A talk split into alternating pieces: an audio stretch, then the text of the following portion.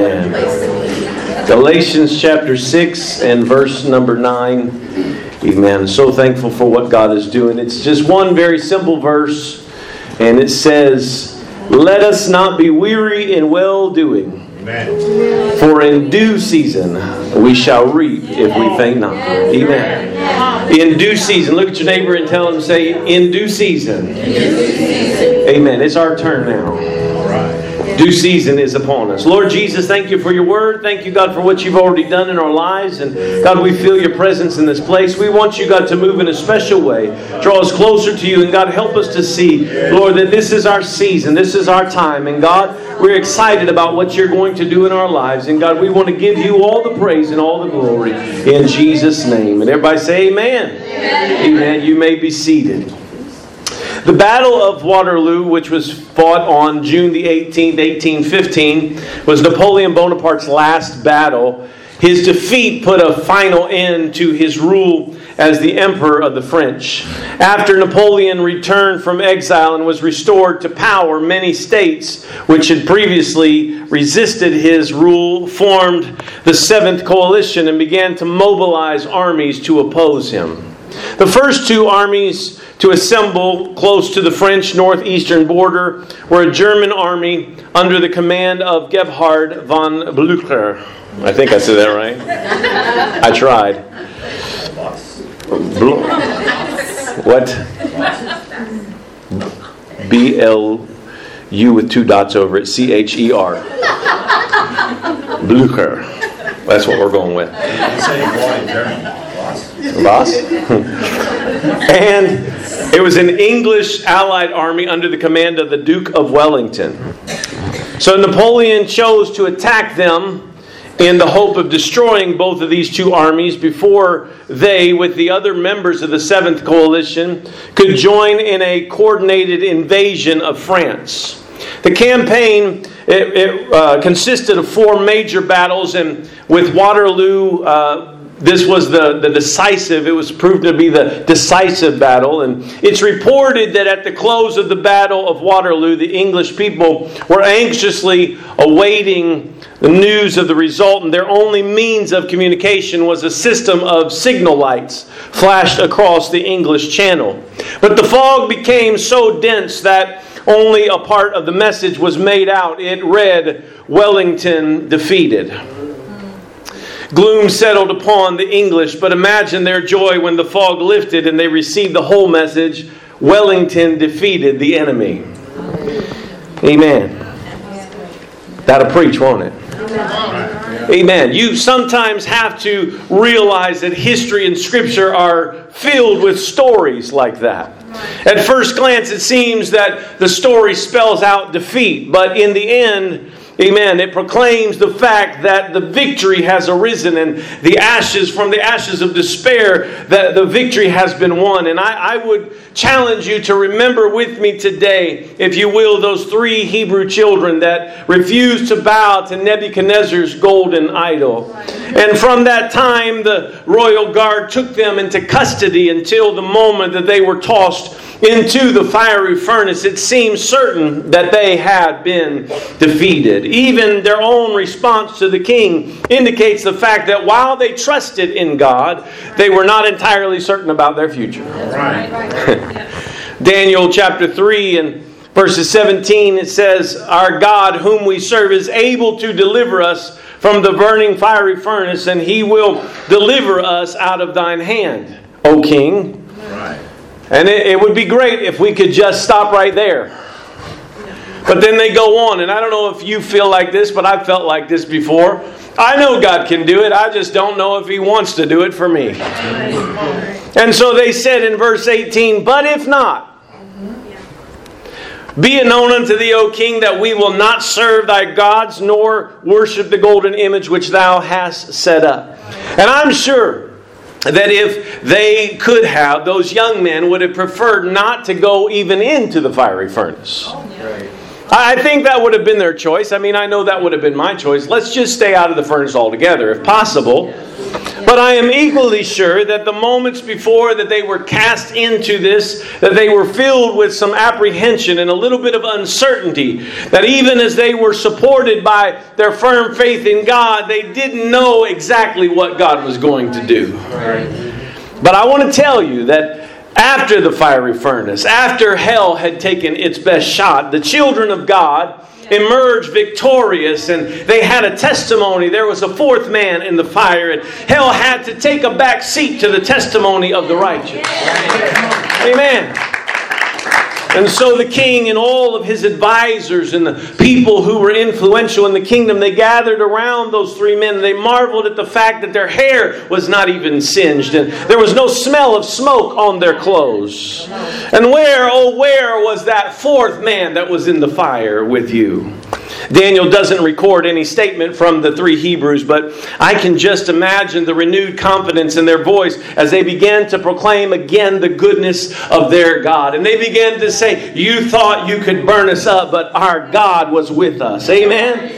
All fear was gone from their voices, and all apprehension faded away as they faced their world with the knowledge that hell had tried to beat them and failed. Amen. The devil had tried to silence them, and he couldn't. And I would say that it's our turn now, church. This is our season, this is our time, and we've got to get a made up mind. Hallelujah. That God, the God that we serve, is able to deliver us. Amen in this passage that we read, just a few verses, defeat turns into victory, and then a national revival breaks out. And we, we read about another young man named Daniel who was faithful to God and he was faithful in his praying. And hell couldn't stand his faithfulness. Right. When you start doing the right thing and you start living for God and you you you get, man, I'm going to give God everything I've got. I'm not going to hold anything back. Do you know what's going to happen? Hell will take notice. Amen. And and everything we, we used to say, all hell will break loose in your life. That's what's going to happen some days. Sometimes you're going to think, God, I'm going to give you everything, and then you wake up Monday morning and this happens and that happens, and you're like, oh my goodness, what what what did I do?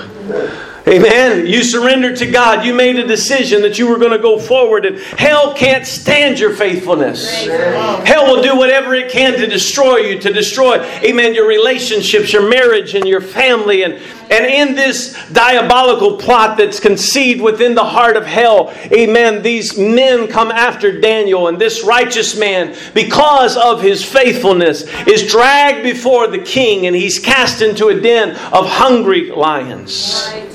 That was the best that hell could come up with. Hell thought, well, if we just get him in there, we don't even have to kill him. The lions will do the work for us. Amen. The devil took his best shot. The devil did everything that he could. He said, I can't stand that faithful Daniel. I can't stand his faithfulness and his praying to God and his dependency upon God. I'm going to show everybody what happens to those kind of people. And you and I, we face some lions of our own. We face some of our own hell's best shots in our life. And that evening, when the king sealed the door to the, di- to the, the den of the lions, it seemed that Daniel's prayers had been silenced and that defeat was imminent. But the next morning, when the king uh, came anxiously to find the fate of Daniel, instead of agony, uh, he, was de- he was greeted not with defeat, but he was greeted with a proclamation of victory. Yeah. They brought him up out of the lion's den, and the Bible says that they inspected him. Uh-huh. They looked him over. Wait a second. You didn't even get bit?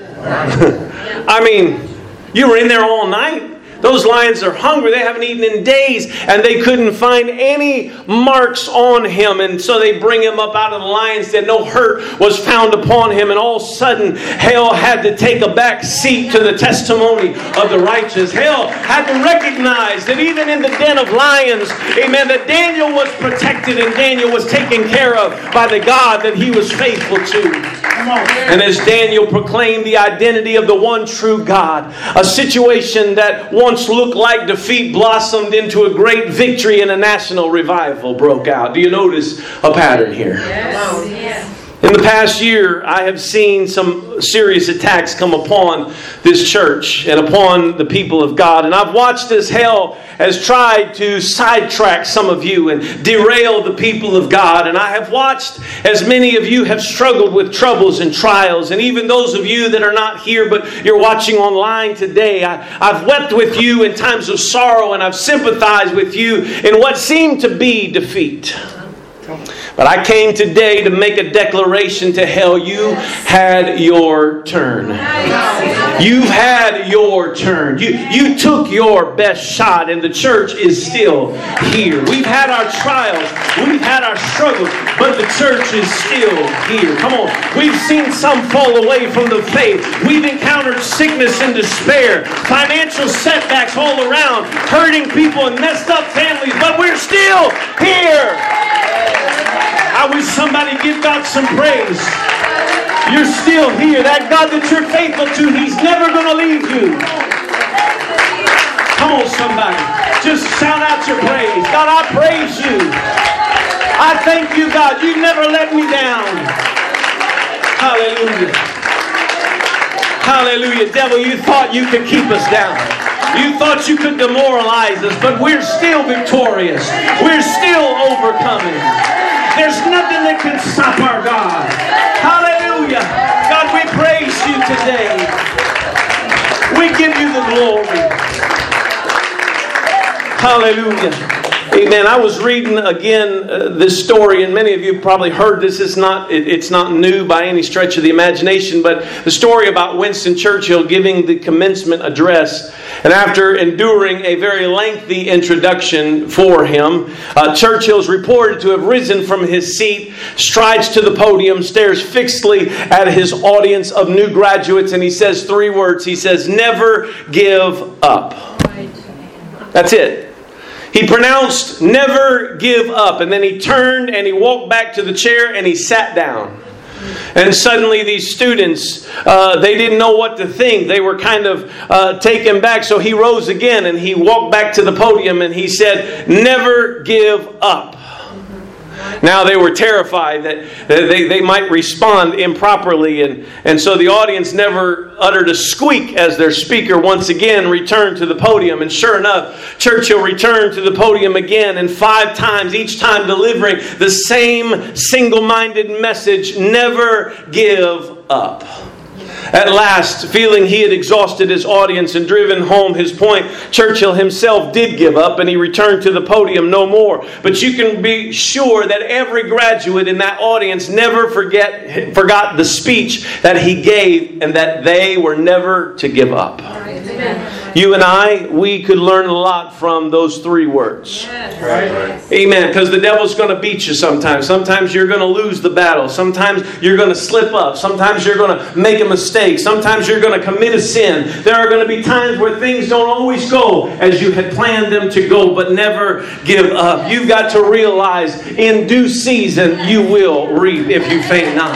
You've got to realize that God is on your side, and it doesn't matter what hell throws against against you, you've got the power on the inside to come against every darkness, every evil. And come on, somebody, every demon of hell. They don't stand a chance compared to the God that stands inside of us. Greater is He that is in us than He that is in this world.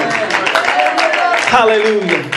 Hallelujah. Amen. In Egypt, the Israeli army numbered 603,000. The army of Ramesses would have been, uh, Ramesses II, would have been 29,000 foot soldiers, 6,000 charioteers, and horsemen riding 1,000 chariots. Now, do you, do you see the discrepancy? If you add those numbers up, you only have 35,000 with 100 or with 1,000 chariots. 603,000 of the Israeli army, they were demoralized. They could have easily won the battle. They could have easily begun to fight right there where they were, but Pharaoh had demoralized them. The boneyard of Ezekiel, made of slaughtered soldiers that had been used to demoralize God's people. And God said, Ezekiel prophesied to the bones. Why? Because there's something about due season. You've got to understand, hell thought that it would steal your victory in 2019. Hell thought that it would take you out and that you wouldn't be here by now, but you're still here. Your enemy was certain that by now you'd be somewhere else doing something else. And so he gathered all of his forces and he tried to hit you with his best shot. And he was certain he'd knock you out of the fight long before now. Come on, come on. And perhaps at first glance it looked as if you had been defeated. Maybe you, you missed a few Sundays and a few things went wrong and, and it seemed like you wouldn't get back up. And maybe it was a sickness that took you out. Maybe it was some, uh, some unfaithfulness to God that took you out and you, you just kind of fell away for a little bit. And, and maybe it seemed like the fog of your circumstance caused it to, uh, to appear that defeat was imminent. But we're here. We're here, amen, on one of the final Sundays of 2019. And, and we're still here. We're still moving forward. Right. Right. Amen. Seven years ago, when we were about to start this church, there were other churches that were going to be started. Not one is in existence today. And I'm not saying that to be braggadocious in any way, shape, or form. I'm just telling you, just never give up. Amen. God is going to establish His church. God is going to make a way. Amen. If you'll just never give up, if you won't let the devil knock you out and keep you out of the fight, just keep moving forward. Amen. You're going to grow weary, but don't grow weary, amen, in well doing. I, I want to encourage you. The storm will arise, but don't be so weary in the storm because I got it, I've got good news in the storm. If hell could kill you, he would have already killed you. Right. Amen. If, if he could defeat you, you would have been beaten a long time ago. The only way that hell can beat you is if you grow weary and you quit. If you keep coming, if you keep praying, if you keep seeking after God, if you keep going a, a, baby step forward every time you can, amen. Don't quit. Don't ever give up. And you keep moving forward, amen. I want to just join my voice with Paul's to admonish you today. Let us not be weary in well doing, for in due season we shall reap if we faint not. Amen. I firmly believe this is our year. I firmly believe this is our season. And if we faint not, we're about to see the mighty hand of God at work.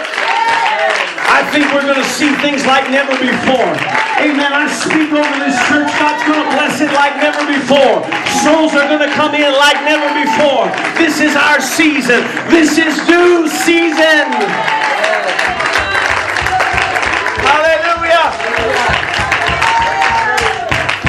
Come on, I wish some of you would just stand to your feet and send a message to hell and say, It's our turn now.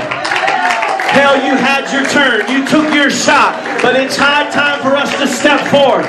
Amen. From the ashes and make the declaration that we are still here. We are the church. We are victorious. This is our season. This is our time for revival. This is the time when the sons and daughters are coming home. This is the time when the power and the demonstration of God's Spirit will be evident in the house of God. We're coming out of financial turmoil. Our families are going to experience complete healing. This is our season. This is our day. Come on, somebody say it. It's my season. It's my day. It's due season. Hallelujah. Hallelujah.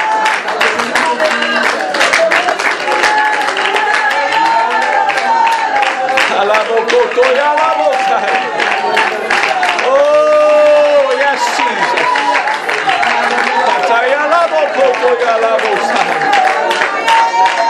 Hallelujah.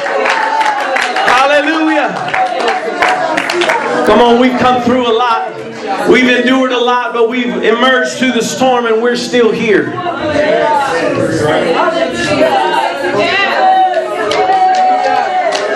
I want you to hear me.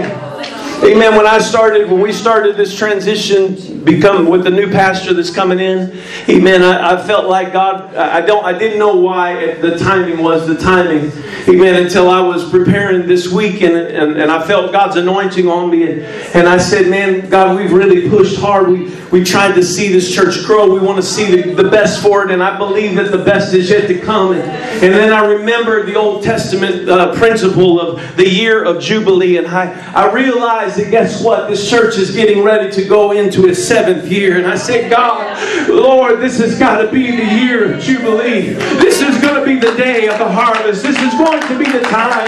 And God, I believe that you're going to do greater things than we've even seen.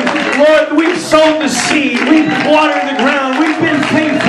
And God, I believe that the rain is coming. I believe that the harvest is going to come. And I see Jubilee happen in this church, in this year, in this season. Hallelujah. I believe it's going to happen.